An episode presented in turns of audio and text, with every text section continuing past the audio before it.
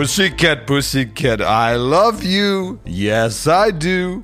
Ach du lieber Gott. Cancelled! Nein, das ist ja die, der Ohrwurm von der lieben Sabine, ne? Genau, Hat sie den uns hat, Glas gerade erzählt am Kaffeeautomat. ja, die hat mir den gerade in den Kopf hineingepflanzt. Echt? Ja, weil sie hat, ich habe das erst missverstanden, weil ähm, Sabine ist sehr schreckhaft, ne? Wenn man an Sabine rantritt, von, also muss wirklich 10 Meter, also man, was heißt rantreten? Man kommt einfach ins Büro und sie ist auch irgendwo da in dem Raum. Und äh, man ist so, nähert sich also in ihrem Rücken, dann kann man davon ausgehen, dass sie sich erschreckt. Immer. Ach echt? Das Ja, so- nicht aufgefallen. ich habe mich noch nie so genähert ihr. Ich näher mich wahrscheinlich schon intuitiv immer von der Seite. Kann sein, aber das ist ja schwierig, wenn sie praktisch am Ende des Raumes Ja, steht. Da muss man ja irgendwie hier hinlaufen. Ja. Und äh, da hat Shoshi sie gerade schon gefragt, ob sie vielleicht Speed genommen hat. Weil man auf Speed offenbar sehr schreckhaft Ah, ist. ist es so? Das wusste ich auch nicht. Ja, wusste ich auch nicht. Warum Ja. weiß äh, Shoshi das? Das hat er im Internet hat er das Ah, hat er gegoogelt. recherchiert. Ja, der, also da gab es wohl mal einen, der hat sich immer vor Palmen erschreckt. Und die Palmen haben so geraschelt und dann hat er so, Wah! und äh, ja, und diese Geschichte hat er da im Internet gelesen und äh, mit uns geteilt. Und äh, deswegen haben wir also erstmal haben wir so einen, äh, so einen Test gemacht, da musste ähm, Sabine auf so ein Stäbchen spucken, also ob sie auf Speed ist. Hat sich herausgestellt, nein, sie ist einfach nur sehr schreckhaft. Und das liegt daran, dass sie also immer ein Lied im Kopf hat, hat sie gesagt. Ja, Und das ist Pussycat von Tom Jones aus den 60er Jahren. genau. Und äh, dann habe ich das erst missverstanden. Ich dachte, sie hätte das seit den 60er Jahren im Kopf. Immer dasselbe Lied, jeden Tag. So ist es aber nicht. Also es ändert sich schon mal und so. Und dann hat sie das also gesungen, ne, um das auch mal frei zu lassen, das Lied, ne? Wie so ein Vögelchen, wo man mal so die Tür vom Käfig aufmacht, damit das mal so raus kann. Und äh, ja, und dann hat sich das Vögelchen in meinem Kopf. Ja, ich hab's auch leider jetzt. Tja. Schrecklich. Ja, aber das ist natürlich, also ich habe ja auch so eine, so eine, so eine Stimme. Sabine hat das hier gesungen. Sabine klingt Ja. selber wie Tom Jones, wenn sie singt. Nee, das stimmt nicht. Doch, da- Also, es klang wirklich grauenhaft. Also wir, wir, wir, wir tun unserer lieben Reinigungskraft Sabine, die wir im Grunde seit über zehn Jahren, also seit Zirkus Halligalli ist sie Teil des Teams und inzwischen arbeitet sie ja hier im Büro bei der Florida. Und man tut ihr nicht unrecht, wenn man sagt, dass sie grauenerregend singt. ja, Würde ich auch jederzeit sagen. Wird sie auch selbst unterschreiben? würde sie ne? selber unterschreiben. Trotzdem, wenn Tom Jones mal loslegt, Nein, da, Nein. Ja, nein. da wackeln die Tassen im Schrank, Nein, das ist falsch. da vibriert der Boden. Ja, so war es jetzt hier auch. Das stimmt. Aber es sind zwei, drei Gläser Ja. gar zersprungen, als sie gesungen Ja, hat. weil das so schrill war. Also Ja. sie, sie kann, also sie kann. Ich habe ja mal gelernt, dass man dann den Ton trifft, wenn sich die Stimme, also das, was rauskommt, praktisch zwischen den richtigen Ton so hin und her vibriert. Ne? Dann äh, lebt man das im Ohr als schönen Ton. Bei ihr vibriert das irgendwo in andere es Richtungen. gibt ja das Mysterium äh, des braunen Tons. Ja. Den, den braunen Ton, den haben wir in, äh, jetzt hier, der Tontechniker lacht. ne Pfeife. Der braune Ton. Sind Hast das so Witze für Tontechniker? Ja, so äh, sogenannte 19, äh, wer heißt das, 19 Zoll Gespräche? Ja. Es sind also, es gibt so Tontechniker-Gags, 19 Zoll Gespräche sind Gespräche, die man beim Soundcheck führt. Wo man sagt, ein bisschen unten an der Phase drehen, im unteren Herzbereich macht es ein bisschen Klicker-Klacker. Äh, einfach ein bisschen, ein bisschen mehr, ein bisschen mehr, das muss ein bisschen mehr schmatzen da unten, ne? So, das sind so Tontechniker-Gespräche, ne?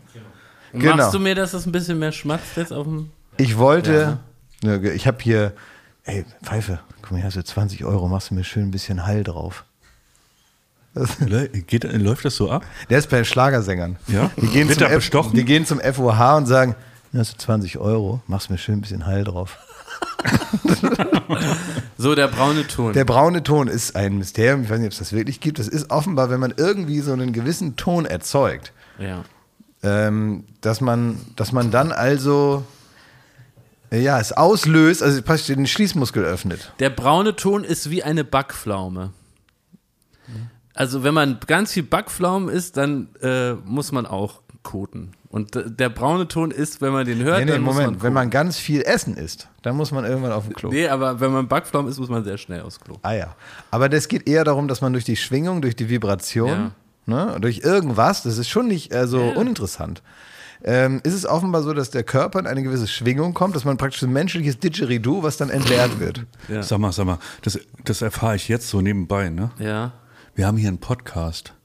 Wenn wir hier den braunen Ton Ja, dann ist was aufspüren, Ja. Das ist es. Germany. Land of Ideas. Also, das, nein, also, wir- können jetzt, wir, wir, Ganz- wir machen Deutschland jetzt, scheißt sich ein. wir machen jetzt Die ein- neue Aktion von Baywatch Berlin. wir machen jetzt einen Countdown. Wir machen jetzt einen Countdown und dann wird der abgespielt. Oder? Also wir zählen jetzt runter von fünf. Zusammen. Fünf, vier, drei, zwei, eins. Bitte!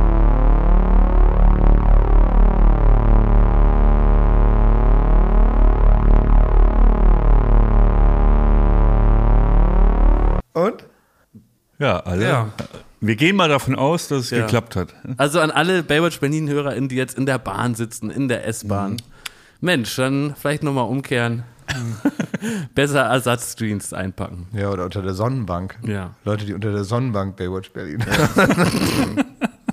Ey, wir müssen das in die Folgen, in den Folgentext schreiben, dass die Leute, dass wir die nicht warnen, dass der braune Ton abgespielt wird, aber die sollen eine Ersatzjeans einpacken. Ich möchte, dass dieser Satz fällt. Vor der Folge, dass bitte Ersatzjeans einpacken, weil dann sind wir auch rechtlich einfach aus der Nummer raus. Ja, die, Da kann sich keiner beschweren. Die stuhlen sich jetzt alle ein, haben aber die Ersatzjeans wir eingepackt. haben einfach, einfach ein, ein, ein Zweitoutfit aus der Riccardo Simonetti Collection. Genau. Die gehen vor meiner Wohnung immer joggen, ne? Da ist so ein Joggingweg. Und was, also, Meinst du, da das wird ja auch oft Baywatch gehört, ne? Ja, so ist Klar. Und da gibt es zwischendurch dann mal, das ist wie wenn du bei Mario Kart über so bestimmte Stellen fährst, wo du nochmal so extra Speed kriegst. so ist das dann. Wird man als wenn man so ein Pilz ist, weißt du, wirst du so um die, um die Kurve geschossen. Das ist ja hier auch so ein bisschen sowas wie unser Tagebuch. Und ich habe hier schon mal ähm, erzählt, dass es so klare Indikatoren gibt von, dass man alt wird und sich irgendwie alt fühlt. Und vielleicht ist mit, ab Mitte 30 geht es irgendwie los, dass man einerseits ähm, immer äh, an sich selber merkt, dass man sich an konkrete Jahre erinnert. Also in dem Jahr war das und das. Ne, also das war 2003, da war das und das. Und früher war es für mich so als 18-, 19-Jähriger immer Leute, die erzählt haben, ja, ja, das war damals 94. dachte ich, what the fuck, wieso kann sich an 94 irgendwas erinnern und weiß, dass es genau 94 gewesen sein muss? Du bist alt, das war für mich ein Indikator. Und so geht's mir jetzt. Ich weiß jetzt so, ach, irgendwas war 2007, da war doch das und das. Also ich bin offenbar alt. Und gestern war ja in deiner Sendung, Klaas, Youngblood. Ne? Ein junger Mann, ich glaube 24 Jahre alt. Er äh, ist auf der Bühne aufgetreten und macht so eine Art Punk-Rock-Musik, äh, aber so ein bisschen amerikanisiert irgendwie. Ist aber Engländer. Ist aber Engländer. Hatte eine unfassbare Energie. Die Leute sind ausgeflippt und es gab irgendwie äh, große Anzahl noch an Fans, die eigens zu dem Konzert gekommen sind. Und jetzt habe ich mich einerseits alt gefühlt, weil diese Fans, ähm, die waren alle so, würde ich sagen, das waren alles junge Frauen überwiegend, 17, 18, und die hatten so einen interessanten Style, nämlich einen Style, den ich praktisch in meinem Jugendleben schon mal miterlebt habe, mitgesehen habe. Und der kam jetzt praktisch wieder. Und durch diese Tatsache, dass ich erlebt habe, wie der das erste Mal da war, also dieser punkige Style, und jetzt seine Evolution wiedergesehen habe, dachte ich, um Gottes Willen, ich bin echt alt. Das ist ja ein Zeichen dafür. Wir haben da Weil ich will kurz sagen, ja. wie die aussahen. Die hatten nämlich so, das war ein ganz komischer Mix aus so Punkrock, Klamotten, ne, so Chucks und irgendwie so äh, äh, rot-schwarz gestreifte Hemden und so Ketten an den an den Jeans und My Chemical Jeans. Romance war das so genau Good Charlotte und so dieses ganze Green Day. Und dazu aber auch reingemixt und das war neu, so ein bisschen so ein Manga Style irgendwie. Ein bisschen Manga war mit drin in den Frisuren, in der in der Kosmetik. Bisschen irgendwie. Cosplay so. Bisschen Cosplay auch mit drin. Ja, und da stand, standen wir beide dann auch daneben, während der da gespielt hat. Und ich weiß, es hat mich irgendwie einerseits gerührt, weil es irgendwie so eine Energie da war und der das toll performt hat. Und andererseits dachte ich, meine Güte, ey. Das, Nee, vor allem, ich was der alt. da auch zusammenkomprimiert hat an Rockgesten. Das war Wahnsinn. In so drei Minuten. Ne? Der hat ja nur einen Song gemacht, aber der hat eigentlich äh, eine komplette Scorpions-Tour da abgefeuert. Naja, alle- also wirklich im Grunde 30 Jahre Rock'n'Roll-Geschichte. 30 Jahre Rock'n'Roll in dem Ding. Der hat also alles gemacht, was man sich äh, so wünscht, auch als Ja. Fan, wenn man denkt, lohnt sich das für einen Song dahin zu gehen. Wenn man nicht viel Zeit hat, Youngblood, einen Ja, Song hören, Wahnsinn. kann man nach Hause gehen zum nächsten Konzert, weil man hat alles erlebt. Vielleicht ist das die Zukunft, so ein Songkonzert. Nein, aber das, man muss wirklich auch mal sagen, Kompliment, was der für eine Energie aufgebaut hat, ne? Ja, aber der ist Dass dann er diese wirklich ganzen so, Gesten abfeuern Der konnte. ist also erstmal, der, der war im Publikum, Ja. der, ne? ist reingesprungen. Der Stimmt. hat die Kamera, die am Kran so runtergeflogen kommt, ne? die hat er so festgepackt, Ja. so an und äh, so hat so Ja. an der rumgerüttelt. Dann hatte der eine Sonnenbrille auf, die hat er verschenkt. Ja. Dann hat er seine Hände da rein gemacht. Dann hat er sein Bein auf die Monitorbox gemacht. Ah, ja. Das gehört ja auch dazu. Irgendwo draufgeklettert noch? Ähm, Nee, ja, man, ja. ja, wir hatten jetzt, du meinst, du meinst hier diese Campino, ähm, Ja, ja. ähm, oben eine Fackel anzünden. Und Das Genau. gäbe einen schweren Unfall. Weil Ninja Campino Warrior, wie der da so hoch Alles aus hangelt. Pappe, ja. Und da hat er noch den Mikrofonständer nach hinten gedonnert und das Mikro zum Schluss ins Publikum geworfen. Ja, da hatte ich aber Mic Angst. Drop. Da habe ich aber Angst gehabt, weil der hat das Ja. schwere Mikro oben bis Ja. an die Lampen geknallt. Ja. Bis an die Lampen. Weißt du, wie hoch Ja, das ja. ist? Und dann kam das natürlich senkrecht wieder runter. Aber das, sind junge Fans, die sehen noch gut. Wenn Howie das auf dem Konzert macht und die Rentnerin, die alle wirklich 74 Dioptrien und, und Verkrümmungen haben, Ja. das ist gefährlich. Aber Ja, die waren stehen auch nicht mehr auf. ganz junge Fans, Anfang 20, die haben super Adleraugen, die haben gesehen, da kommt ein Mikro und weg und wie bei Matrix sind die weg. Selbst wenn es die getroffen hätte, hätten die es ja überlebt. Ja, weil sie jung sind. Bei einem Howie-Konzert hättest Ja. du die Oma, die wäre Ja, tot, wär gewesen. ja. 100 Aber es war Gott sei Dank kein Howie-Konzert, war ja Late Night Berlin. Aber wir hatten tro trotzdem frenetischen Applaus. Absolut. Wie beim Howie-Konzert. Frenetischer Applaus war schon da. Wenn wir hier schon so äh, rentnermäßig da erzählen, wie die Jugend so tickt, ne? Ja. mir ist das das letzte Mal, hatte ich auch so eine äh, Eingebung, das war als Kraftclub gespielt hat, Ja. bei uns äh, bei Night Berlin. Und wir haben das irgendwie um halb fünf oder so aufgezeichnet, oder lass es 17 Uhr gewesen sein, während der Woche. Und wir standen ja so am Rand und wir haben dann gesehen, wie die Fans da ankamen und äh, sich dahingestellt, die sind extra für dieses Konzert gekommen. Das wurde so geheim angeteased über Instagram. Die sind hingekommen und die erste Note wird gespielt und die hatten dann für diese Stunde von dem Konzert sind die ausgerastet, als wären sie bei Rock am Ring und Ja. sind dann wieder heimgefahren. Ja. Und das ist was, das kriegt man im Alltag, glaube ich, nicht mehr hin, so den Hebel umzulegen und so zu sagen, mir ist jetzt alles egal, ich habe jetzt keine Sorgen gerade für, die, für diese eine Stunde, Ja, ich raste jetzt eine Ich Stunde trink aus. zwei Bier. Ja, und es ist alles egal. Ja, aber das, das war schon etwas, das habe ich damals schon nicht hingekriegt. Also da konnte es auch Mittwochnachmittag sein. Wenn ich dann einmal angefangen hatte, war der Tag gelaufen und dann bin ich auch noch dann irgendwo gelandet. So, ne? Ja, du hast dann, recht. Dann, dann Nee, dann stehst du hat da man- um Ja, halb zwei in so einer Ja. halbleeren Kneipe, weil du Ja, denkst, ja. das kann nicht wahr sein, dass hier gar Ja. nichts mehr aufhat und so. Ne? Und dann, also dass man sich Das dann doch stimmt. so mitreißen lässt von der eigenen Motivation und dann irgendwie denkt, wo gehen wir jetzt noch hin und naja, kennt man ja alles. Aber ich war im, im Park spazieren am Wochenende und Da hast du Tauben gefüttert. Nein, pass auf. Und dann, ähm, Der Kinder mit Knoppers angelockt. Da ist mir aufgefallen, dass, ähm, dass man diesen Moment, dass man so im Moment lebt, ne? Das kriegt man, wenn man ein gewisses Alter erreicht hat, wahrscheinlich auch mit viel Bier nochmal zurückgeholt. weil, ich rede nicht von mir, ähm, aber mir ist aufgefallen, in Berlin, Lebenshex. Bier, Bier saufen. in Berlin steht ja an jeder Ecke steht ja irgendein DJ rum, ne? Ja, ja. So. Und auch so im Park, hier im Treptower Park. Und ähm, der hat da irgendwas aufgelegt, hatte so Riesenboxen mit dem Fahrrad hingeschlört, ne? Und dann hat er da losgelegt.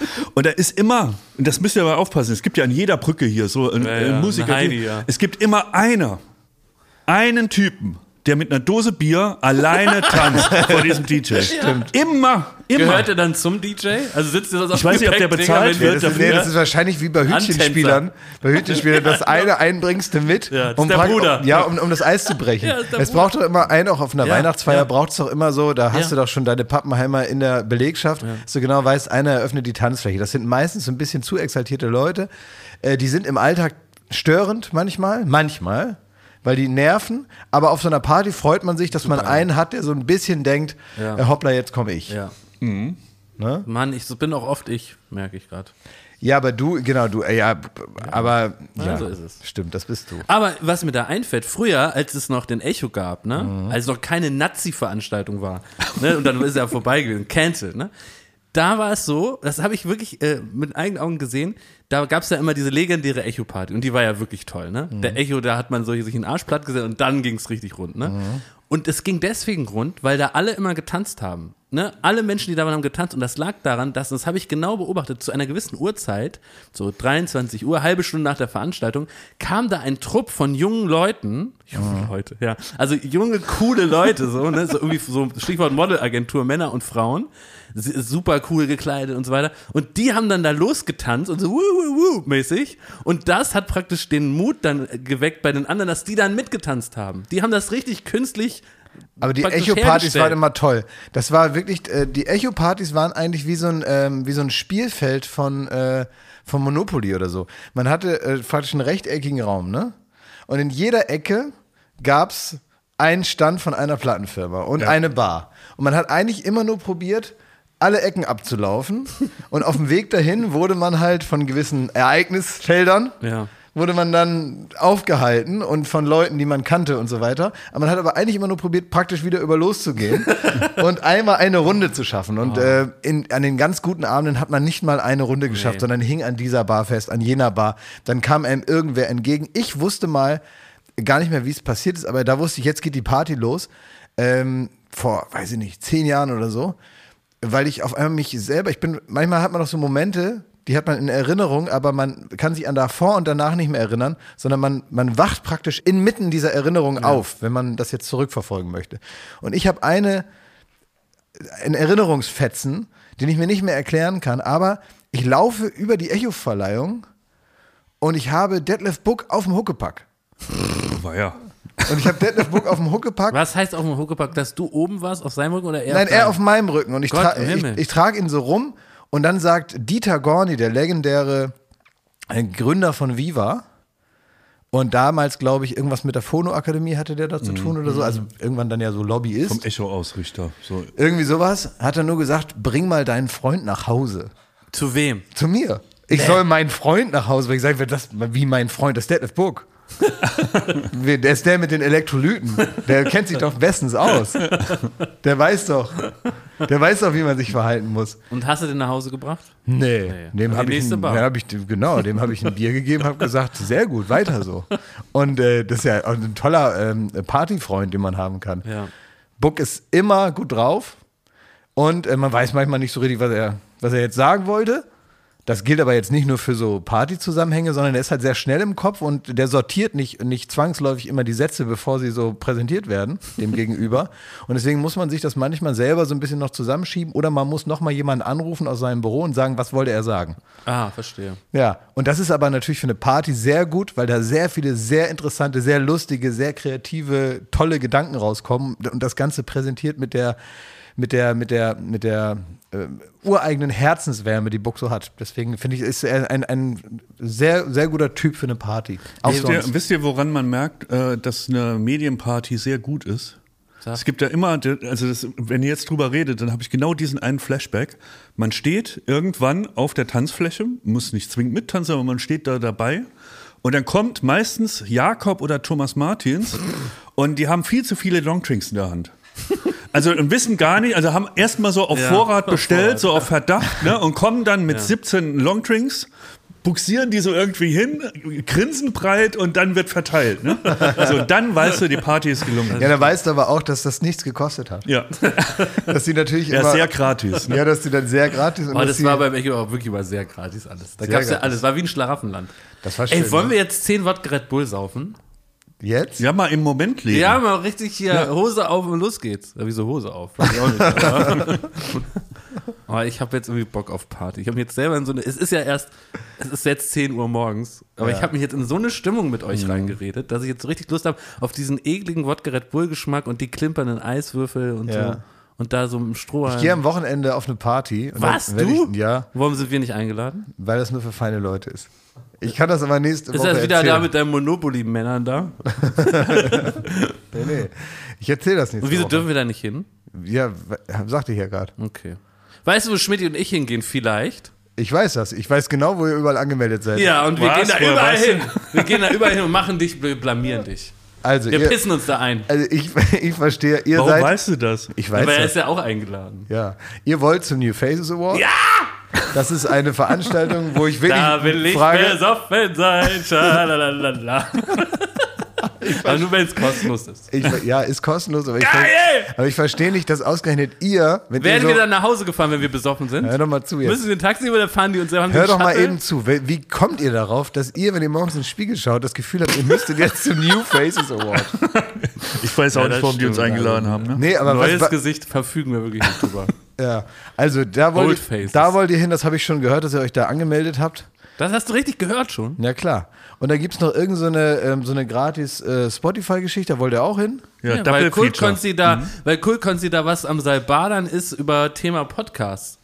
Ja. Ist unser Kultkonzi von Studio Bummens. Das Wird da was euch so? Ja, wir sind, wir sind interessierte junge Männer. Wir wollen mal wissen, Podcast, wo geht das alles Ja. hin in Zukunft? Nur was ist da leider, noch leider, leider, Zahlen und so? leider, leider zeichnen wir da, wer steht mir die Show Ja, wir auf keine können Zeit. leider erst zur Wir Party können, erst, kommen. wir können nur deswegen nur auf die Party gehen, weil wir uns, wir müssen uns leider sind wir darauf angewiesen, uns erzählen zu lassen, was das für ein Mhm. toller Tag war mit interessanten Panels. Ich wollte euch nur sagen, dass ich also weiß, wo ihr überall angemeldet seid. Holst du uns ab, wenn wir Ja. besoffen sind?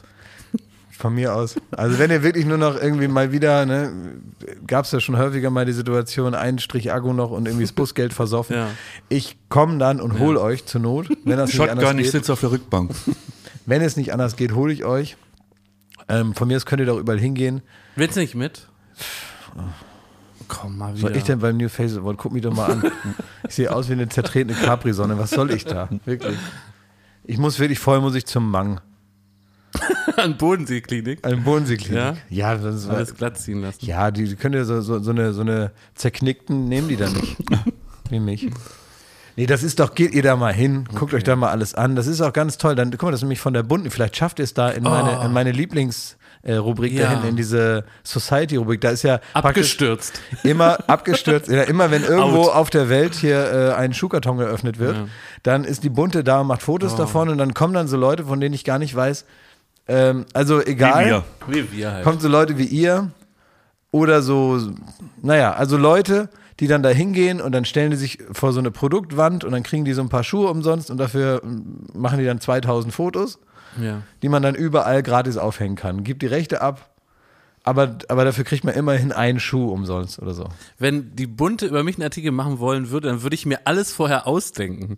Dann würde ich mir zwei Golden Retriever kaufen und so einen komplett anderen Look und dann irgendwie so ein Schloss anmieten und dann so behaupten, das ist mein Leben. Was würde, Aus Gag, Elden, ich äh, was, was würde die Bunte machen, wenn die so eine Home Story bei mir machen und sehen dann die Realität? Elden Ring, Katzen, Fenster abgeschlossen. Zugeklebt mit Alu. Ja, ja. Oh, so einen Artikel würde ich ja gerne mal lesen, wie die das äh, bunte-mäßig Ja, in dieser aufbereiten. Sprache, ne? Ja, ja, gu- ja, aber das ist, vielleicht bist du ein schönes Bindeglied zwischen den Generationen, weil ich sag jetzt mal, du musst ja irgendwie trotzdem noch einen Zugang als bunte Leser haben zu dir als Mensch und du bist ja, also, äh, du bist praktisch so ein bisschen ein etwas zugänglicherer Montana Black. Verstehst du, wie ich meine? Also so, da, da, da kommt man gerade noch so mit als bunte Oh, Man denkt, Tattoo Du bist ein fehlt, ne? Gentleman, Montana Black. Ja, genau. Der Gentleman-Zocker. Oh, das wäre eine schöne neue Überschrift. Bunte zu Besuch beim Gentleman-Zocker. So gut. lebt er, so zockt er sein Tag. Ja, und du hast äh, praktisch, genau, du hast einen schönen Button-Down Ja. und äh, äh, Nadelstreifenanzug, aber dann Elden Ring die ganze Sag Nacht. mal hello. Hello. Ja, sehr gut. Be äh, hier, äh, wie heißt er denn? Henry Maske war doch der Gentleman Boxer. Richtig, ja. Ich habe mich früher immer. Warum noch, eigentlich? Äh, ja, weil der, ja, weil der so technisch geboxt hat, weil das so. nicht so ein Arschloch war, weil der dann schon beim Stare-Down geschubst hat. Ja. Ne, beim Wiegen schon Na, der hat so rumgenervt hello hat. gesagt. Ging's los. Aufs Fressbrett. Genau, der kam ja, weiß ich glaube aus Magdeburg, ne? Weiß Ja. nicht, hat der, hat der, Frankfurt hat der Hello so. gesagt? Nee, Frankfurt oder? ich glaube Frankfurt. Ich Der hat es. jetzt mittlerweile, das fand ich so Liebe witzig. Grüße. Liebe Grüße. Es gibt doch den schönen Song von Studio Braun, Fick dich, Henry Maske. Nein, den kenn ich Fick dich, Henry Maske, Henry Maske, fick dich, Henry Maske. Kennst du nicht? Du stinkst aus der Hüfte, du Knallfrosch. Aber warum haben die denn Henry Maske Äh, beleidigt? Froschkönig. Der, weiß nicht, Der war der, doch cool. ja, der war cool und das war Palme, Jack Palminger, der auch in den letzten Jahren, wie ich hörte, nochmal so eine Schippe Wahnsinn draufgelegt hat. Da weiß man immer nicht, wo die Motivation herkommt für gewisse Songs, aber, aber, aber der Song, und das ist nicht persönlich gemeint, Fick dich Henry Maske. Hast du es nicht persönlich gemeint? äh, von Jack Palminger ist einfach ein guter Song, auch so von der Komposition, vom ganzen Ja, aber es ist doch einleuchtend, dass man halt irgendwie den beleidigt, den die ganze Republik liebt. liebt. Ja, okay. Ja. Das, das muss man im Kontext der Zeit sehen. Ja. Als er halt der große. Der, der, dem gehören jetzt, der hat ja auch die Henry Maske Stiftung, macht tolle Arbeit. Ja. also wirklich. Weil ich finde, ich kenne ihn nicht, aber ich finde es sausympathisch. Ich mag Mega ihn, sympathisch. es nicht, Ich wenn find- er hier schlecht gemacht werden sollte. Hä? Habe ich Hat gar nicht vor. Gut, das Habe ist ich gar nicht vor. Nein, der hat die Henry Maske Stiftung, die machen tolle Arbeit und Henry Maske ist ein guter Typ. Und der hat, äh, was war denn? Conquest of Paradise war sein Einlaufsong, ne? Mhm. Genau. Und ähm, Top. Vangelis. Lasershow, ne? Und so, oh, da wusste man da. Und hat da nicht auch mal Andrea Bocelli und so mal gesungen? Ja, das war zu seinem Abschied. Time to say goodbye. So ist es ein großer Hit geworden. Achso, sein Zapfenstreich. Ja, sein Zapfenstreich. Ich glaube aber jetzt mal ohne Scheiß, dass ich bin, äh, also ich glaube, jeder von uns ist so aufgewachsen mit Henry Maske Voll, und mit ja. diesen ein, der Einmarsch. Das war so das Ja. Größte, Ja. was man im Fernsehen schauen konnte. Ja. Wo es so der größte Gänsehautmoment, Ja. den es irgendwie auf RTL Pro 7 Sat 1 gab. Und ähm, ich glaube, bis heute hat man so ein bisschen, auch wenn wir so eine Show machen und uns manchmal dürfen wir auch so Openings machen und so, den Spaß hat man sich damals Das aufgetankt. ist ein guter, guter Aber äh, habt ihr äh, denn ja. genau zu dem Thema letzte Woche den äh, Abschlusskampf gesehen von Tyson Fury? Nee, überhaupt nicht. Hab ich ich weiß nämlich leider nicht, wie man das gucken kann. Das konnte man im Internet irgendwo auf. Äh, Aber es war kompliziert, ne, das zu gucken. nee, das war nicht kompliziert. Okay. Das, ich weiß gar nicht mehr, wo ich es geguckt habe. Aber ich habe es so Ja. äh, irgendwie so ein bisschen unwürdig auf dem Handy den ganzen Kampf Geil. geguckt. Ja, ich habe früher auch gern Boxen. So, und was gab's da? Ja, Ja, da gab es natürlich auch den Einmarsch von Ja. Tyson Fury, der ähm, auch dafür bekannt ist, ähm, also der, der singt ja auch immer gerne selber Das ist ein und so. Der hatte, Typ, ne? Sehr exzentrischer Typ und das war sein, sein, sein letzter Kampf. Der sieht auch gar nicht so wahnsinnig durchtrainiert aus. Der sieht einfach nur aus wie so ein großer, schwerer Mann und der hat den, also der hat den vermöbelt. Ne? ja. Das war schon äh, nach allen Regeln, nach Strich und Faden hat er den verkloppt. Aber war denn der Gegner überhaupt äh, ebenbürtig? Also Ja. war das denn wirklich. Oder Äh, sogenanntes Fallobst. ja, weil das war ja auch früher so, das nee. hat man bei diesen RTL-Boxkämpfen, da wurden dann immer so irgendwelche äh, wirklich äh, dicken Tracker, ja- äh, wurden dann so hochgejatzt zum krassen Gegner, dann hat es Peng gemacht, nach einer Runde war es vorbei. Naja, ne? du meinst Axel Schulz, ja.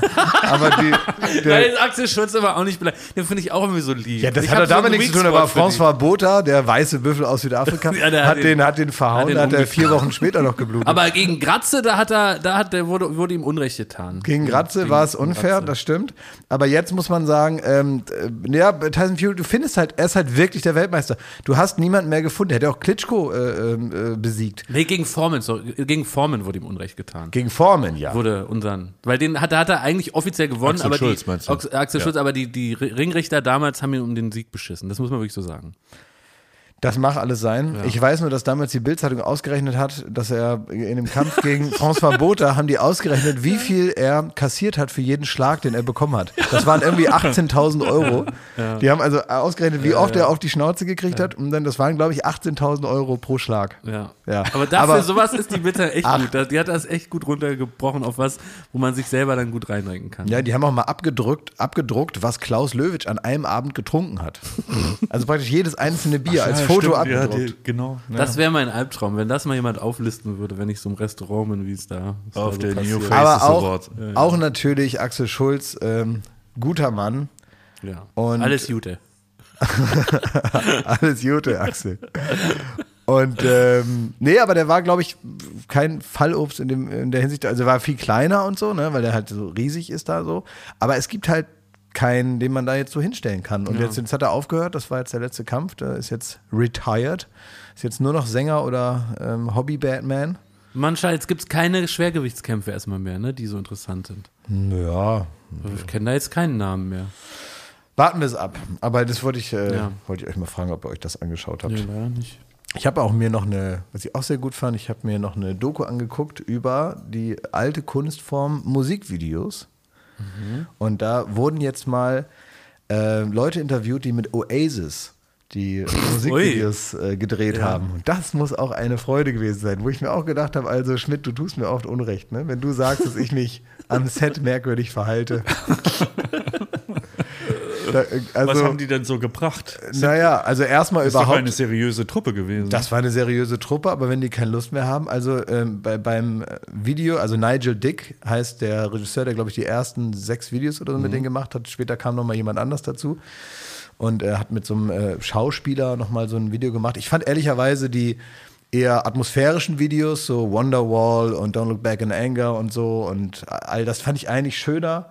Und später wurde es dann so ein bisschen konzeptionell und so und irgendwie, weiß ich auch nicht, ging so ein bisschen das Gefühl verloren. Aber der Typ, der das am Anfang gemacht hat, ist auch nur dazu gekommen, weil in, in, in, LA jemand gesucht wurde, der ähm, versteht, was sie sagen. er hat gesagt, äh, Weil sie es- diesen komischen Manchester-Accent haben. Genau, die haben gesagt, du bist der einzige Engländer, den ich kenne, hat Ja. der äh, Plattenfilmtyp gesagt, du machst jetzt die Videos. Und dann wurde das so gemacht. Und der sagt auch selber von sich, ich bin gar nicht der große Künstler. Ich habe also mir viel zusammengeklaut bei den Beatles und bei anderen Musikvideos, aber ich habe es ganz gut zusammengestellt und das hat gereicht. Und dann war es bei Cha Cha Champagne Supernova so, dass also äh, Liam Gallagher, der Leadsänger auch dieses Songs, ähm, nach ungefähr einer Stunde gesagt hat, er hat jetzt keinen Bock mehr, er geht jetzt in den Pub. Und dann ist er einfach gegangen und, ähm, und dann haben die das Video praktisch um ihn herum gedreht, also ohne ihn. Und dann haben alle gehofft, dass er vier Pints später und mit etwas besserer Laune drei Stunden dann vielleicht nochmal wiederkommt, dass man ihn nochmal filmen könnte, während das Lied läuft. Und wenn man sich jetzt Champion Supernova anschaut, sieht man ihn auch nur so da sitzen meistens, in die Kamera schauen. Ne? Also ab und zu macht er so Mundbewegungen, aber meistens guckt er einfach nur so in die Kamera und wartet, bis sie wieder ausgeht, damit er endlich wieder in die Kneipe kann. Also sehr interessant, kann man sich mal anschauen. Das ist so eine, ich weiß gar nicht mehr, wie das heißt, irgendwie so eine Doku, äh, Video Killed the Radio Star heißt es. Wo kann ich. man das gucken? Äh, Schreiben wir uns nochmal in die Show. vermutlich, Mann, das ist sonst kein Tipp, Klaus. vermutlich im Cyberspace wird man es Ja, finden. okay. Ich denke, da ist es zu finden. Mein liebster Musikfilm ist ja äh, 24 Hour Party People. Kann man.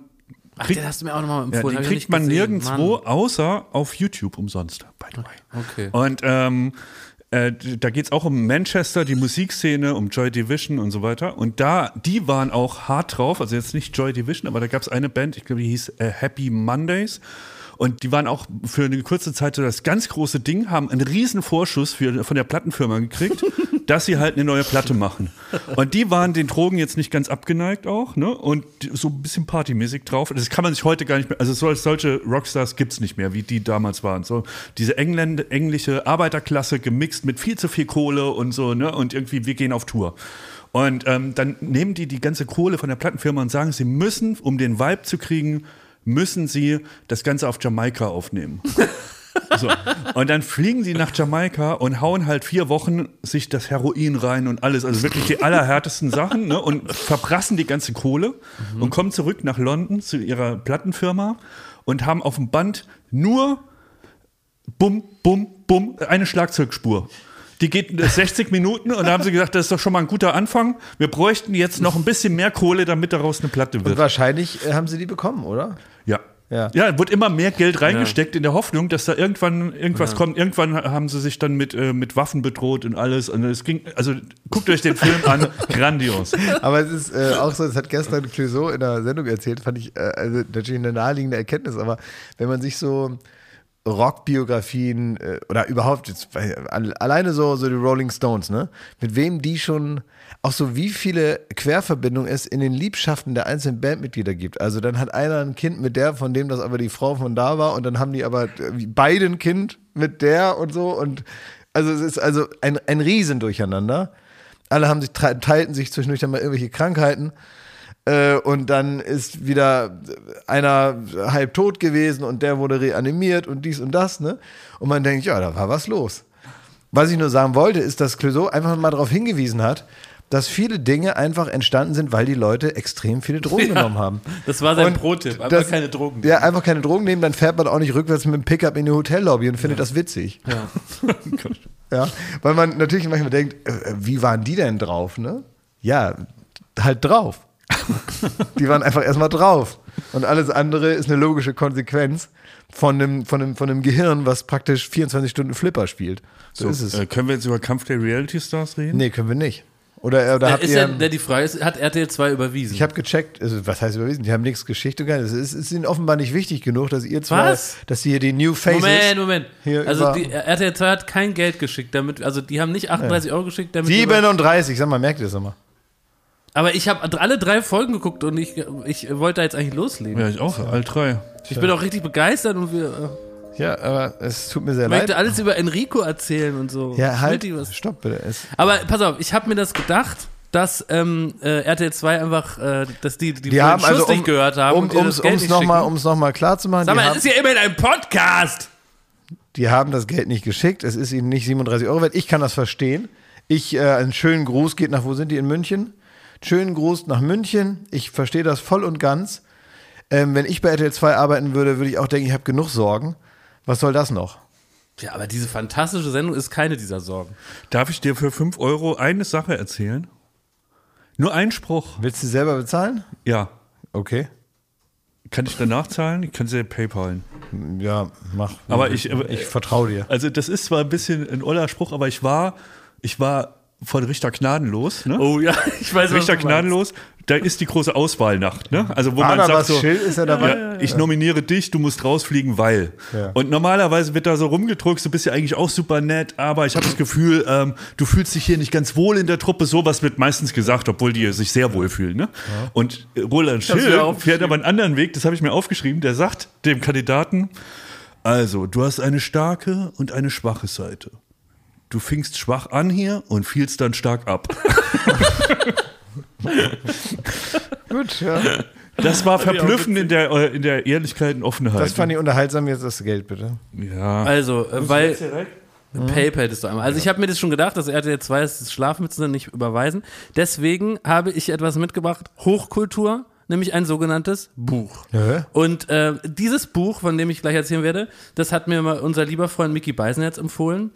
Und äh, es ist im Grunde Reality TV zum Lesen. Weil warum guckt man Reality TV? Weil da richtig Zank ist und Leute einen an der Marmel haben und irgendwie wild geworden aufeinander losgehen. Und wenn man früher sowas erleben wollte, dann ist man, weirder Flex, ins Theater gegangen.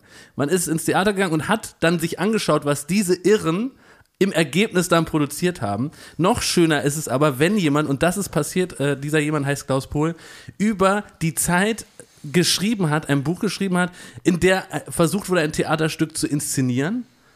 Und der hat alles aufgeschrieben, was da an unfassbaren Verrücktheiten passiert, wenn man die größten Theaterstars dieser Zeit, hier in dem Fall 1998, zusammenpackt und mit denen äh, nichts weniger als Hamlet inszenieren will. Und dieser Regisseur war Peter Zadek und Peter Zadek ist, und ich versuche einfach Bilder zu finden, die für unsere ZuhörerInnen auch greifbar sind. Peter Zadek ist der Michael Schumacher oder sagen wir mal so, äh, der ist im Grunde der Kanye West des Theaters. Ne? In dieser Zeit. Der große Guy, mit dem wollte jeder Schauspieler arbeiten. Und der will jetzt hier also Hamlet inszenieren und überlegt sich, ich mache einen Kunstgriff, ich äh, inszeniere nicht äh, einen alten äh, Mann als Hamlet, sondern ich nehme Angela Winkler, die große Schauspielerin in dieser Zeit, bis heute ähm, viele Meriten am Theater, und sie soll jetzt den Hamlet spielen. Und damit so richtig Dampf in der Truppe ist, nehme ich einen mit rein, nämlich Uli Wildgruber, der vor zehn Jahren schon mal den Hamlet in Bochum gespielt hat und da gefeiert wurde wie nichts Gutes, ja. Also ein praktisch jemand steht mitten in der Inszenierung in einer anderen Rolle, der es im Grunde die ganze Zeit ausschaut, ich kann's millionenfach besser. Ja, sehr gut. Ich bin der Geilste und der steht da jetzt neben dieser, in dem Fall armen Frau, die sich eigentlich diese Rolle gar nicht zutraut, es aber nur spielen will, weil Zadek sagt, du kannst das und ich mach das mit dir. Die aber zerfressen ist von Selbstzweifeln. Da sind noch andere Figuren reingewürzt, auch alle, eigentlich könnten sie der A-Star sein in anderen Theaterstücken und jetzt hier alle gezwungen, dieses Stück zu machen. Und jetzt ist der erste Probentag. Und Peter Zadek war auch berühmt dafür, richtig auszuflippen. Und ich lese euch kurz vor, wie der jetzt richtig geil ausflippt. Es ist der erste Probentag. Er hat sich vorher vorgestellt, äh, wir sehen einen schwarzen Raum und darin wollte er inszenieren. Dann ist er vorher dem ersten Probentag rein und sagt, nein, so geht es nicht. Ihr habt alle frei. Wir kommen erst wieder, wenn dieser Raum weiß gestrichen ist. Dann wird dieser Raum weiß gestrichen, dann kommt er wieder rein und sagt, das ist scheiße, ich brauche einen schwarzen Raum, ihr habt alle frei.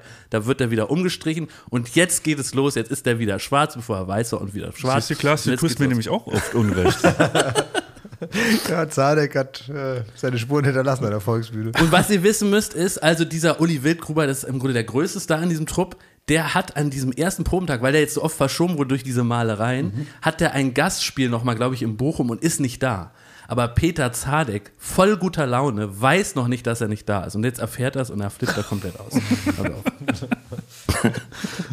Also, die Nachricht von Wildgrubers Abwesenheit war für den Regisseur ein Tiefschlag. Und jetzt sagt er, während ich zu Hause sitze, mich auf diese wichtige erste Probe vorbereite, weißt du, dass Uli Wildgruber heute nicht in Straßburg sein wird? Ihr wisst es alle, alle meine Mitarbeiter, aber ich, ich weiß es nicht. Unfassbar, Bärbel! Du musst dich anders auf mich konzentrieren. Warum habt ihr mir nicht Bescheid gesagt? Antworte doch endlich! Dann sagt Bärbel, wir haben Bescheid gesagt. Wir gingen davon aus, dass der Auftritt des Geistes eine ganze Probe beanspruchen wird. Notfalls können wir den ersten Auftritt der Polonius-Familie überspringen bis zu Hamlets Monolog. O schmölze doch dies alles zu fest Fleisch. Zadek bekam einen Tobsuchtsanfall. Überspringen? Ich überspringe nichts! Das weißt du! Warum hast du mir nicht Bescheid gesagt, Bärbel? Ausgerechnet du, meine Treueste! Warum? Warum sagst du mir nicht, dass Wildgruber heute wo sein wird? In Essen? Warum hat man mir das nicht mitgeteilt, als ich noch reagieren konnte? Niemals hätte ich diese Malerarbeit in Gang gesetzt. Nun werden diese freien Tage durch einen weiteren Ausfalltag verlängert. Ich hatte doch die Arbeit auf Unis Gastspieltag gelegt. Warum hat mir das keiner gesagt? Warum, Bärbel? Bitte erklär mir das. Ja, es waren dir doch die Wände zu schwarz. Sicher, aber ich sage, wenn ich gewusst hätte, dass Uli heute in Essen ist, dann hätte ich malern lassen. Wir haben uns missverstanden. Was? Wir haben es einfach nicht geschafft. Was nicht geschafft? Wir haben es einfach nicht geschafft, sorry. Sprich nicht Englisch mit mir. Nicht geschafft, nicht geschafft. Was nicht geschafft? Peter. Warum sagst du jetzt meinen Namen? Ich weiß doch, dass ich Peter heiße. Peter. Sag mir nicht meinen Namen. Sag mir, was nicht geschafft. Was habt ihr nicht geschafft? Nachzusehen. Nachzusehen. Nachzusehen. Wo nachzusehen? Nachzusehen auf dem Plan. Mach mich nicht wahnsinnig. Auf welchem Plan? Auf dem Plan, in dem gewährte Schauspielurlaube für Gastspiele verzeichnet werden. So? Und dann geht es immer weiter, immer weiter. Er rastet immer weiter aus. Und zum Schluss endet es damit, dass er rumschreit, dass endlich sein Tisch entwackelt werden möge. jemand, jemand soll seinen Tisch entwackeln. Und dann geht er raus und war nicht mehr gesehen. Ja, es ist herrlich. Ja, herrlich, ja, oder? Ja, ganz toll, ja. Also man, man hört auch. Tolles Buch. Sein oder nicht sein, Klaus Pohl. Ja, super. Also äh, um, um, unbedingt lesen, um das alles mit. Man hört auch von kleineren Theatern oder sagen wir verhältnismäßig unwichtigeren äh, äh, Inszenierungen oder so, dann, dass wirklich da Leute sich vor Wut dann auf der Probenbühne da selber gesehen äh, umdrehen und mit dem Fuß gegen so eine Stufe treten Ja. und es ist erstmal die Stufe kaputt, aber auch zwei Zehen gebrochen. also es gehört irgendwie dazu, ne, dann da so äh, gegen und halt so diese ganze Wucht dann da. Aber das ist ja letztendlich auch das, was man dann so äh, irgendwie mal sehen will, ne? Dass das dann halt wie so in Wien oder was so, ein- so ein Paulus Manka irgendwie nach vier Flaschen äh, äh, ich weiß nicht, Stroh rum irgendwie da noch ähm, toll was auf die Beine bringt. Ja. Ne? Aber wisst ihr, was interessant ist? Es geht doch, äh, Gott sei Dank, auch heute, heutzutage viel um mentale Gesundheit. Ja. Und es geht viel um so toxische Persönlichkeiten. Und es geht viel darum, und das ist ja auch ein schöner gesellschaftlicher Wandel, äh, miteinander gut umzugehen, ne? so dass sich keiner unwohl fühlt und dass es geht darum, nicht zu autoritär zu sein, sondern irgendwie um gesundes Führen und gewaltlose Kommunikation. Und wenn man das liest, ne, das ist ja natürlich das komplette Gegenteil. Der, der Typ ist irre und alle sind irre. Und es geht ganz viel in dieser Inszenierung oder in der Vorbereitung darum, Leute wirklich psychisch fertig zu machen, Ja. um die dann praktisch wie seelisch bei Null wieder aufzubauen in diese Rollen hinein. ne? Naja, also genau. das ist, finde ich, völlig Ja, faszinierend. aber das ist. Also, halt Geht es nicht anders? Doch, natürlich. Also ich glaube, also diese, dass diese vermeintliche Durchlässigkeit, Mhm. die es dann bei Schauspielern braucht, dass du das wirklich, genau, wie du sagst, einmal zerbröselst, um dann irgendwie den neuen Menschen wieder zusammenzubauen. Das ist ja auch nicht Schauspielkunst, sondern das ist ja wirklich eine, ein, ein, Psychose ja, eigentlich, ein ne? Eingriff in die, Ja. in die, in die, in die gesunde Psyche und so weiter. Und äh, überhaupt diese ganz viel natürlich auch übergriffiges Verhalten ist ja nicht immer in erster Linie, auch wenn sich dann so äh, zwischen Mann und Frau teilweise auch mal in, in, in sowas Sexuelles, Anrüchiges äh, hineinspielt oder so, ist es ja natürlich im weitesten Sinne erstmal eine Machtdemonstration, die dann über so etwas dann ausgespielt wird und so weiter. Es geht jetzt erstmal darum, dass der eine den anderen beherrscht. Und das, das natürlich gerade in so einem hierarchischen Konstrukt wie einem Theater oder einem Filmset, wo ganz klar ist, wer hier wem was zu sagen hat und so. Und wo dann auch mal, ähnlich wie du das gerade berichtet hast, aus der Musikbranche eben unübliche Dinge auch mal getan werden, weil es immer so mit dem Ergebnis, die beste Kunst zu erreichen, ganz, ganz viel zu rechtfertigen gibt. Was natürlich eigentlich nicht zu rechtfertigen ist mit logischem Menschenverstand. Aber dann kommt immer dieses Universalargument Kunst hinein und es wird immer gesagt, na ja, dieses eine Ding, was man nicht sehen und anfassen kann, dieses gewisse Etwas muss da rein und das ist eben die Muse, die dann kommt oder eben auch nicht und dadurch wird halt ganz, ganz viel exzentrisches, aber auch ja, auch entwürdigendes Verhalten irgendwie wurde zumindest lange gebilligt. Mittlerweile ist man da ein bisschen sensibler und äh, dass jetzt irgendwie ein großer deutscher Regisseur in den 80er Jahren einen Mehrteiler irgendwo dreht und während er den Take anschaut, lutscht die äh, Regieassistentin an seinem kleinen Finger. Ja.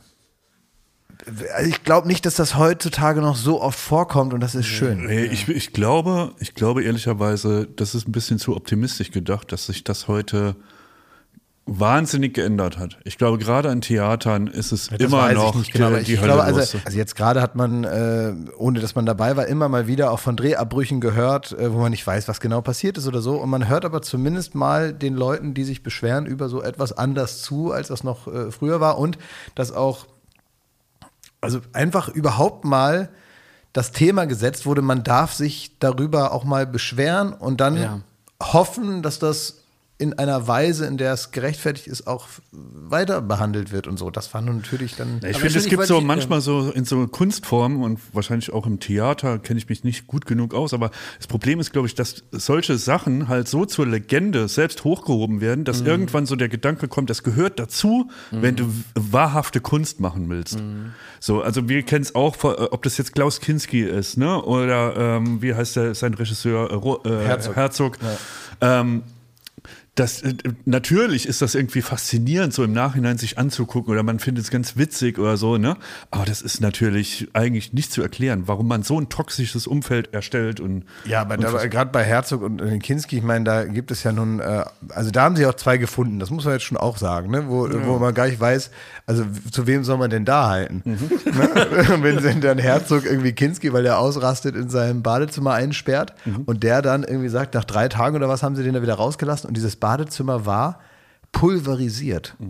Also das war der Ausdruck, dass also dass das Becken, die Keramik, die Kloschüssel nicht einfach nur in kleine Teile, sondern er hatte richtig Zeit und Energie offenbar, es zu Staub zu machen. Ja, aber siehst du, das ist ja, hat natürlich eine Faszination, solche Anekdoten, ne? Da gibt's ja eine Million über Kinski und Herzog und so. Aber natürlich ist das ein kompletter Psychopath, ein böser Mensch gewesen, äh, von Vorwürfen, die seine Tochter erhoben hatten, so ganz zu schweigen. Willen, ja, ja. Und trotzdem ist man halt immer so versucht, da, ach, ja, die Legende, wie die damals gedreht haben, und dann waren die da im Urwald und dann wurde einer von der Schlange gebissen, da hat er zum Motorsägen gegrillt und sich das Bein abgeschnitten und so. Also wirklich, ist ja wirklich passiert, so, solche Sachen auf dem Drehs. Ähm, und das ist, äh, hat natürlich eine Faszination. Aber du, aber, du, aber irgendwie äh, also, auch- also, dass du praktisch in eine Erwartung gerätst, dass man jetzt, äh, nur weil es den Dreh stört, mit so einer giftigen Schlange Mhm. jetzt halt sich gefälligst mal den Arm abschneidet. Also in so eine Erwartung kannst du auch schon mal kommen. Wenn du in dem, das kennt man auch von Schmidti, vielen Menschen, ja, dass man also im Tunnel ist. Mhm. Man will das jetzt fertig kriegen. Man will sagen, heute Abend gibt es was zu essen und bis dahin, wir haben jetzt noch zwei Stunden Licht. Äh, Jetzt wer, schneid halt das Bein ab. Ne? ja, eben, wenn er jetzt halt blöd genug ist, sich von der Cobra beißen zu lassen, dann sägen wir ihm jetzt das Bein ab und es wird zu Ende gedreht. Also, dass du selber auch mal, klar, zwei Tage später sagst du auch, vielleicht habe ich überreagiert, aber in dem Moment ist dann auch mit dir nicht gut Kirschen essen. Ja. Für die Kunst. ja, das ist, ich glaube, ich glaube, das muss man irgendwann mal anfangen, ähm, ernst zu nehmen und gleichzeitig trotzdem auch mal zu hinterfragen. Das ist ja, wie ich eben sagte, die eine undefinierbare Sache. Kunst, das ist so wie Glaube. Das kann man immer sagen, wenn man dann nicht mehr weiter weiß. Wenn man sagt, ja, aber es steht geschrieben, ne? Es ist die Kunst. Es kommt da irgendwie so wie ein Blitz aus dem Himmel. Kommt es mir entweder in mein kreatives Zentrum oder eben nicht. Und wenn ihr von mir sonst was für einzigartige künstlerische Leistung erwartet, die sonst keiner auf der Welt zustande bringt, ja, dann müsst ihr jetzt diesen Affentanz hier mit mir machen und müsst entweder leiden oder mitmachen oder äh, äh, keine Ahnung was herstellen für eine Atmosphäre. Und da muss man dann irgendwann sich vielleicht auch mal fragen, ja, wo fängt es an, wo hört es auf? Ich weiß nicht. Also, wenn man gar nicht mehr weiter weiß, immer zu sagen, ist halt Kunst, ne? Da war auch was los auf Twitter, ne? Mit, mit Finn Kliman. Habt ihr das mitgekriegt? Nee, gar nicht. Was Ja, hat er gemacht? Der, hat er sich, der, der hat doch eine Kettensäge. Ich, ich sage das wirklich ganz neutral. Ich werde nur die Fakten wiedergeben. Mhm. Er hat, äh, er malt auch in seiner Freizeit oder Mhm. in seinem Beruf, ich weiß es nicht. Also er macht ja alles, Das ist ein ein, ein, Tausendsasser. ja, genau. so. Und er hat Bilder gemalt und jetzt hat er die zum Verkauf gestellt. Ja. Und das sind halt wunderbare Bilder. Ah, das habe ich gesehen, ja. Und der Preis ist 28.000 Euro Ja. pro Bild. Naja. Und darunter steht explizit äh, im Grunde eine Publikumsbeschimpfung. Also äh, die potenzielle Käufer werden schon beschimpft, falls sie es wagen, an diesem Preis zu zweifeln. Und das war gerade so ein bisschen, das ist so, die Diskussionen sind da so ein bisschen entbrannt von Leuten, die kein Verständnis für Kunst haben. Aber heißt es nicht sogar irgendwas mit, ist das der Titel des Kunstwerks? Weist der nicht auch praktisch auf den Witz hin, dass es so teuer sei? Spielt es nicht mit Selbstüberschätzung, dieser Titel? Naja, kann sein, weiß ich jetzt nicht. Irgendwie so, also ist es, also wenn ich jetzt ein Bild malen würde, was ich nicht vorhab, Also dann würde das unter 25.000 vermutlich auch nicht über den Ladentisch gehen. Weil ich mir halt denke, ja, so ist es. Wenn einer, dann, dann sonst behalte ich Aber das ist doch auch irgendwo nicht vorwerfbar. Also wenn man sowas schafft wie ein Kunstwerk, kann man sich doch als Künstler, genauso wie man sich die Farben ausdenkt, auch den Preis ausdenken. Ich habe auch, das ich hab auch null bewertet will. hier. Ja. Ich habe nur Ja, gesagt, das, so, das, dass da. Gibt Stunk. Gibt Stunk. Hast du. Ja. Ich würde mir, ich würde mir wie Pollock, würde ich mir einfach so einen Anzug anziehen und würde irgendwie mit, mit 100 km/h auf so eine Leinwand zurennen. Ja, so. Preisschild dran. Es gibt ja auch nichts Öderes, als sozusagen, warum kostet das und das Bild von Ja. Richter 20 Millionen und so. Ja, das ist völlig also das ja. ist, ne, ähm, das ist ja Teil der Kunst im Grunde, dass es halt irgendwie der, der Preis bestimmt und im, im Endeffekt auch jemand bereit ist zu zahlen. Ne? Ja, das ist aber sowieso, das ist auch, auch eine, wie soll man, eine Diskussion, auf die man ja gar keinen Bock hat, ne? Dann so, so, also auch eine, äh, eine sehr ärgerliche Diskussion darüber, warum, warum denn jetzt äh, dieses Bild, also da kenne ich einen, der sitzt am Montmartre, der kann viel schöner malen. Ja. Aber äh, Musik ist ja auch Kunst. Warum haben dann CDs nicht auf einmal 20 Millionen gekostet von manchen Künstlern? Und andere nur Weil es 13,50 kein, weil's da keine. Unikate sind, vermutlich. Ja, okay. Stimmt. Guter Punkt. So, Beend- Beendet. Der Aufstand. wisst ihr, was ich noch mache? Amateurfunken, Fast. Äh, echt? Das ist ein neues Hobby? Fast. CB-Funk. Fast. Nee, ich hole mein Boot ins Wasser. Die Bootsaison hat begonnen. Holt sein Boot aus dem Schrank. Ja. ja. Und das bedeutet für mich purer Stress. Ich habe nämlich schon gehört, darf ich kurz sagen, was ja. ich gehört habe? Was denn? Der Typ, der da diese Boote aus dem Wasser holt ins Wassertyp, Mhm. ist wohl ein sehr autoritärer Mann. Nein, Schmidt, du, also ganz kurz, ich muss dich kurz als dein Anwalt beraten. Während Klaas das zusammenfasst, musst du das dementieren und sagen, dass es natürlich so nicht Dazu so ist. wäre ich auch Sonst gekommen. kriegst du, kriegst du Ärger. Also es ist ein netter Mann, der Genau. halt trotzdem irgendwie seine Regeln hat und irgendwie. Ja. Äh, Trotzdem ein hast, festes Wertekonzept. du hast einfach aber keine Lust, in so eine, in so eine, in so eine Dad-Situation zu kommen, wo der dir da die Welt erklärt und du dann, und du dann unter seinen Gnaden, wenn du Glück hast, da benutzt Dein eigenes Boot kriegst. dein eigenes Boot durch seinen Kran ins Wasser gehievt wird und, und deswegen schiebst du das ein bisschen. Ich habe auch so einen, der bringt immer Brennholz, ne? Äh, Und der ist, da ist ein Typ, ne, da, ich, da friere ich lieber drei Wochen länger. Und so ähnlich ist es auch mit deinem Boot, dass du das also ein bisschen herauszögerst. Habe ich so gehört, nur von Leuten. Stimmt das? Ich kann, mir- also äh, nein, das ist natürlich alles falsch. Also das ist wirklich, ähm, ich fühle mich da sehr wohl in der Hafengemeinschaft. Ich weiß nicht, ob man so sagt. Und ähm, es war aber immer so ein bisschen strittig, wann man das jetzt raus, weil das ist so ein bisschen, also ich habe versucht. Also seit vier Wochen frage ich dich, warum dein Boot nicht im Wasser Mhm. ist. Es sind 18 Grad in Berlin, alles ist wunderbar. ja, Und du druckst da nur rum. ja. Also jetzt ist es soweit und heute Mittag muss ich da hinfahren und äh, das Boot da, Und Tim hilft dir, ne? Tim und Arne helfen mir. Ja. Naja, ich freue Aber mich. es heißt, es Ich kann Boot Angst, ich- gefahren werden. Ja, ich kann, glaube ich, nur kein Boot mehr fahren. Ich habe auch so, das kommt ja auch Ach noch so. dazu. Es war jetzt ein halbes Jahr Pause gefühlt und ich kann Kennst du deine alles ganzen nicht mehr. Hebels Ich nicht kann die mehr und Knoten so. nicht mehr, die Hebels da. Ich weiß nicht, ob der Motor noch läuft und alles. Das ist halt, Wie ist denn das eigentlich jetzt, äh, wo wir gerade zum Funken gehen? Hast du da nicht ein Funkgerät auch? nee. Warum nicht? Echt Braucht cool. man nicht so Da eins? brauch, äh, wenn man so ein Funkgerät auf dem Boot hat, dann braucht man den Funkschein. Ach so. Und ansonsten darfst du nicht mal ein Funkgerät auf dem Boot haben.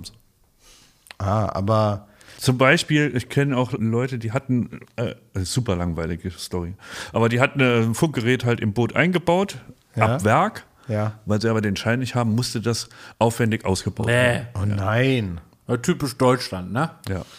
Das ist bestimmt die EU. Genau. In Ähm, Spanien kannst du machen, aber in Deutschland geht das nicht. Ja, ja, komm si, komm sa. Überall, nur nicht bei uns in, in Germany. Ja. Aber pass mal auf, ich wollte dich grundsätzlich fragen, ob du nicht mal Lust hättest, äh, dass wir dir so ein äh, CB-Funkgerät kaufen. Oh, das- das Dann fänd ich könntest auch du, gut. Weil zu Hause darfst du, auch ohne Schein darfst du nämlich funken. Mhm. Und dann könntest du praktisch Mit anderen Eldenringern. Nein, jetzt, jetzt hör doch mal auf. In den, in den, in den, in den, in den Elden Ring Pausen praktisch. Könntest du dich mit Leuten aus aller Welt verbinden. Boah. Und könntest mit denen funken. Leuten, die du vorher gar nicht kennst. Dann sagst du, hallo, hier ist Thomas, wer ist da draußen? Ja. Und dann funkt einer zurück. Und so lernst du praktisch Leute kennen. Und ich wollte dich fragen, weil dieses Zeugs ist bestimmt jetzt günstig. Das kann man sich auch ins Auto einbauen. Wegen Internet ne, ist das günstiger geworden. Du, du bist auch ein Künstler, du malst hier Bilder. Ja. Teure Bilder malst du hier, wie ich da in meiner einsamen Butze sitze, ne? ja Im Moment, tiefen da hast du Kellerloch. aber auch den Pinsel geschwungen schon mal. Und, und dann äh, da rausfunke, ne? Hallo, hallo. Ground Control to Major Thomas. Ich Oh, wollte nur das fragen. Ich wollte nur fragen, ob, du- ob so lustig ist, weil ich dachte, dass jetzt diese, diese Geräte, die man dafür braucht, das sind ja also richtig ist ja ziemlich viel Hardware. Ich dachte, dass die jetzt bestimmt günstig zu haben sind. Also Opa Klaas, ich erkläre dir mal, bei Elden Ring ne, kannst du mit anderen äh, Spielern weltweit Funken? funken quasi, Ja, wie du es nennen das würdest. ist doch egal. Da Das kannst du ja mit denen reden, während Nein, ich will es auch richtig funken. Nicht Ja. im Internet immer da. Das ist doch, das kann jeder Blödmann machen. Funken zu Hause hier. Rausch, Rausch, Klick, Klack. Mit so, mit, so, mit so Metallhebeln, die man umlegen muss, Was ich losgeht. richtig toll finden würde, wenn wir drei jeder so ein Gerät hätten und wir wüssten unsere Frequenz und das steht bei uns zu Hause und wenn wir so abends, wenn mal so alles gemacht ist, so 22, 30 oder so, könnten wir so kurz nochmal uns zusammenfunken und sagen, ey, das wir machen RTL wir. 2 oder so. Kann mal Das ich einer. richtig cool. Weißt du, so mit so einem Whisky in der Ey, Hand. sowas machen wir jetzt. Wir machen das so. Kann mal jemand von euch da draußen, liebe CB-Funkgemeinde, könnt ihr uns mal ein Gerät empfehlen, was wir uns Ja. zulegen müssen, damit wir abends funken können? Ja, nicht aber so für teuer. Einsteiger, nicht so Ja. teuer. Und Nee, nicht so, und nicht ich so riesig. Nee, das soll so ein kleines Ding sein, was man Ja. auch vor der Familie verstecken kann. damit die Genau, nicht weil das ist hinter den Büchern. Wie bei Nobody, im, in dem Film Nobody. Mhm. Das ist so hinter den Büchern versteckt. So, und deswegen würde ich sagen, ähm, dass wir aber vielleicht abends uns mal was rüberfunken Ja, können. finde ich gut. Uptown-Funk. Und so machen wir es auch mit Schmidti leicht, da so reinzufinden ins Hobby und dann lassen wir dich auch damit. dann ziehen wir uns zurück, wenn du hook, hooked Ja. In der in der übergeschlagen. Also Community. ihr habt das Thema aufgebracht, dann habt ihr euch selber in eine Begeisterung geredet und jetzt wolltet ihr am Ende nochmal die Kurve kriegen, dass es doch an mir heften bleibt. Ne? Ich glaube, wir sind bipolar. Also wir haben Ja. uns heute schon in 10 Wodka Red Bull reinsaufen, reingeredet, dann irgendwie ins Theater und jetzt äh, sind wir halb Funker. Ja, Ja, das war gut. ja. Warum denn auch nicht? Heute Morgen war richtig Frühlingsstimmung hier, ne? Oder, Pfeife? Ja. Weißt du, als wir hier noch zu zweit waren? Heute, als ich aus dem äh, Auto hier in die Tiefgarage gefahren bin, bin ich so hochgegangen, da war es vom Auto, bis ich hier High Five gemacht habe mit Pfeife, da war es wie ein One-Shot. Ah ja. Es sind so ganz viele Sachen passiert.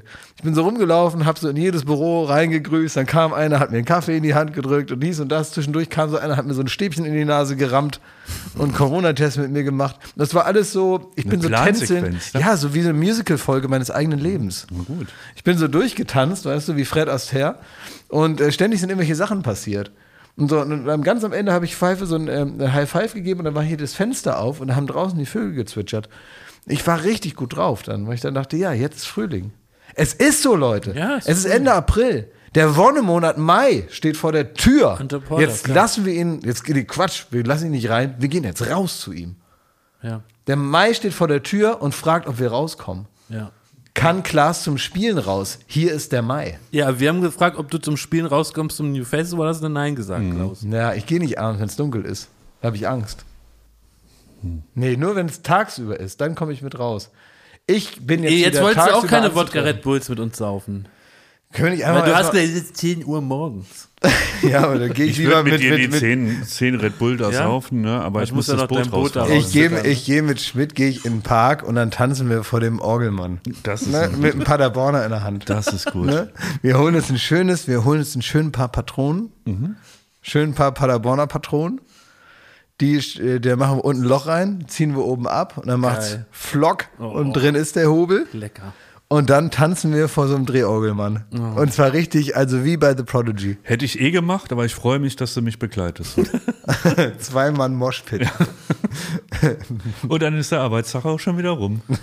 Aber wir müssen vorher noch mit einem äh, Internet-Missverständnis aufräumen. Ich habe jetzt äh, Kunde bekommen, sagt man glaube ich so bei Jugendlichen, dass es offenbar so ist, wenn man bei Instagram Leuten folgt, dann ist das gleichbedeutend damit, dass man die super findet. Oh, Aber ja. das ist gar nicht meine äh, Rezeption, also gar nicht meine, meine Wahrnehmung von Instagram. Mhm. Ich folge natürlich 80% auch Leuten, die finde ich todesbeschissen und labe mich an deren Sein. ja. Und ich genieße deren Videos. Es gibt ganz viele Menschen, denen folge ich, weil ich Ausschnitte aus deren Leben mir anschaue. Wer denn? Die ich aber natürlich bekackt finde. Das sage ich natürlich nicht, weil es, ich mache es wie Kurt Krömer. Ich folge ganz fantastischen, großartigen PersönlichkeitInnen, aber auch richtig Leuten, die ich wirklich zutiefst verachte. Und da gucke ich aber trotzdem gerne drauf, was die so treiben. Ja. Und da, da will ich drauf hinaus, weil ich äh, von dem Trend gehört habe, dass wenn jemand zum Beispiel sich kurios verhält oder so verhält, wie man sagt, das geht so nicht, dass man dem dann bei Instagram entfolgen soll.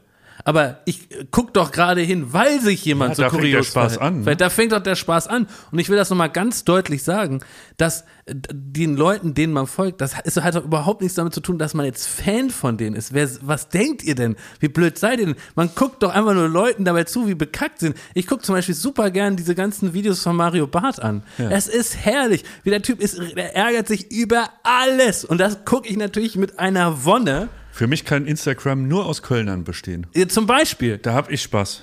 Ich habe jetzt auch aus so einem Reflex, habe ich jetzt Pfizer Kavusi infolgt. Ist natürlich falsch. Ich guck doch gerne, was der, was er für einen Schwachsinn redet. Das gucke ich richtig gerne an. Ja. Aber du wurdest auch angeschrieben, warum folgst du dem, warum folgst du Wurde ich der? auch und so? angeschrieben, ja. Ja, also völliges Es ist völlig kurios. Da werde ich nicht angeschrieben. Ne? Aber weil, weil es, also ich will einfach sagen, es ist kein Statement, äh, irgendwem zu folgen. Außer jetzt, also Einschränkungen sind natürlich irgendwelche Nazis und ne, das ist ja klar. Das ist ja, das ist ja klar. Das, das, ist ja nicht, das ist ja nicht witzig und interessant. Reden jetzt so von halt Leuten, ne? Und welche Promi-Tödel, ne? Ja. Murmelpromis. Ja, irgendwelche Murmelpromis. Da gucke ich natürlich herzlich gern. Oh, da, ich habe nur eine im Kopf. Oh, da gucke ich so gern, wie die Was ist so denn durch den Tag geht. Was eigentlich mit äh, Turmspringen? Weiß man genaueres?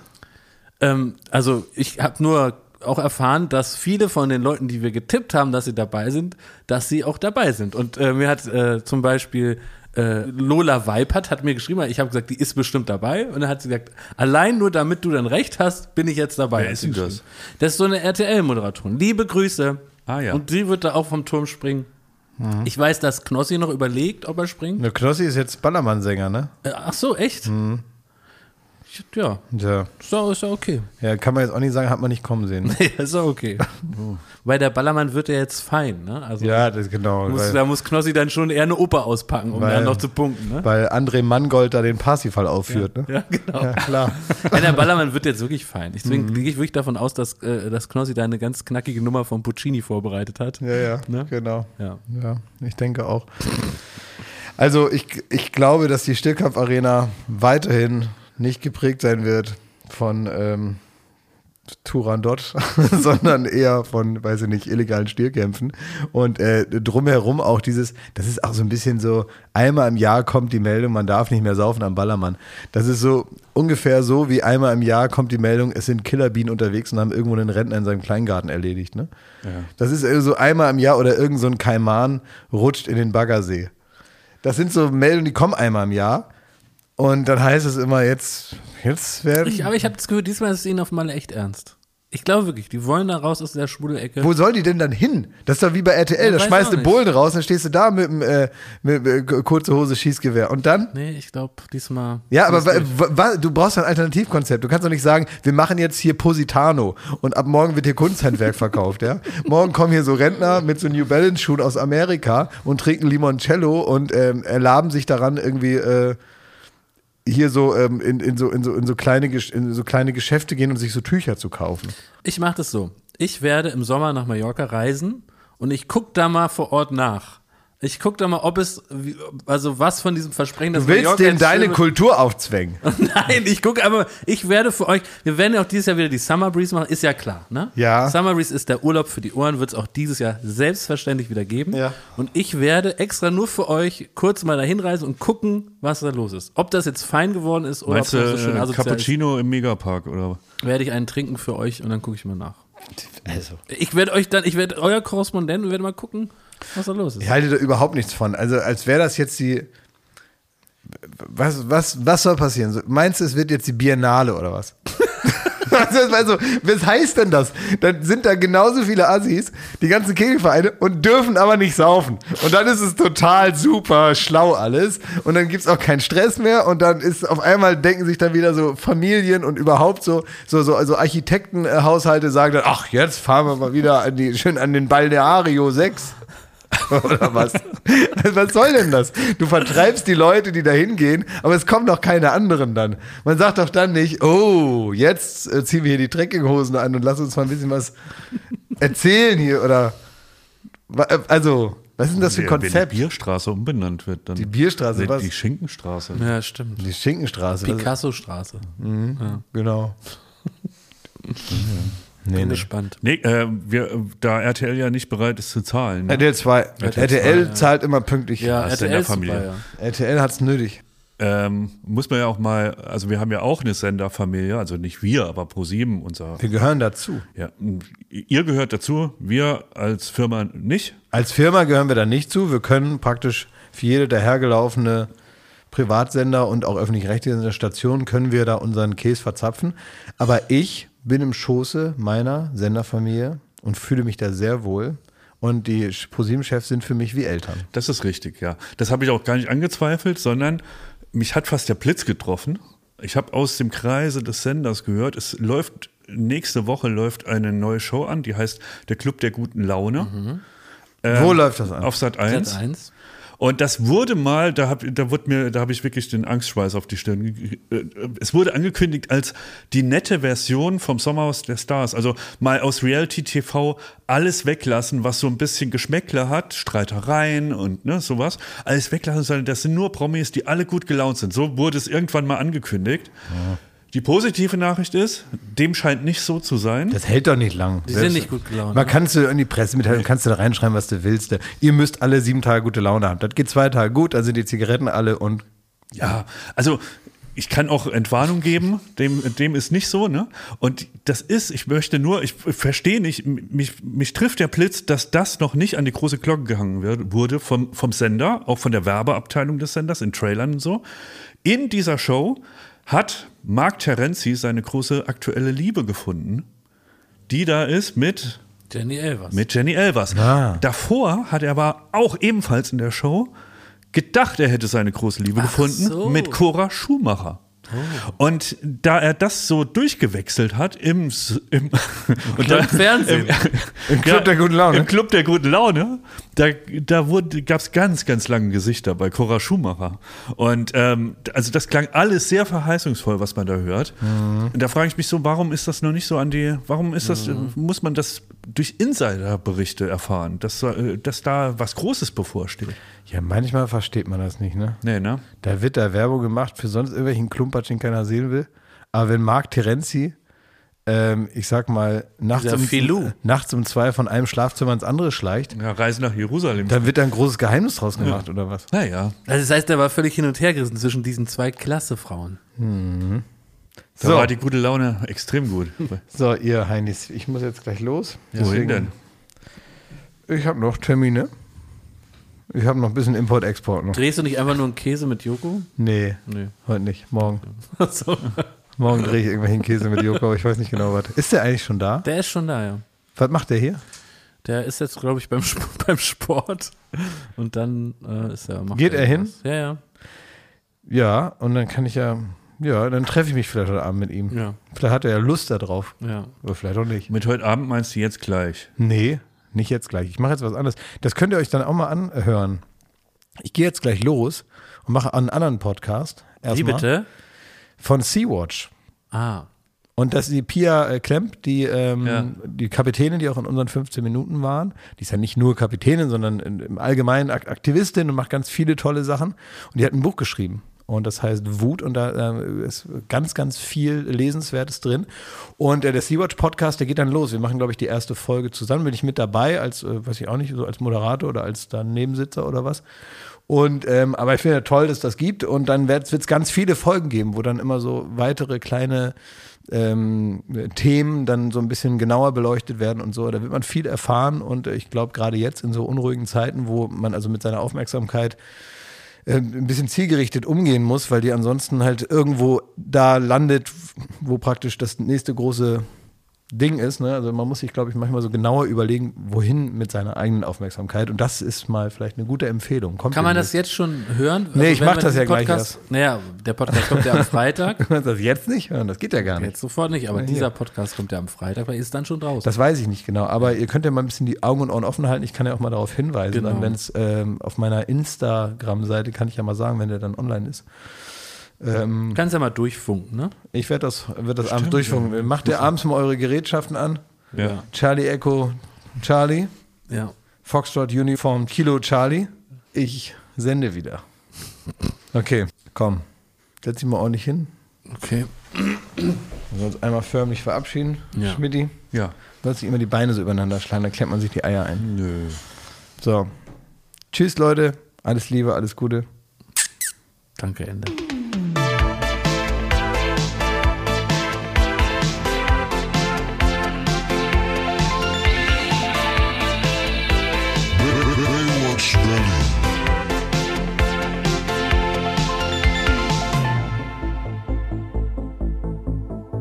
Baywatch Berlin ist eine Studio Bummens Produktion in Zusammenarbeit mit Late Night Berlin und freundlicher Unterstützung der Florida Entertainment.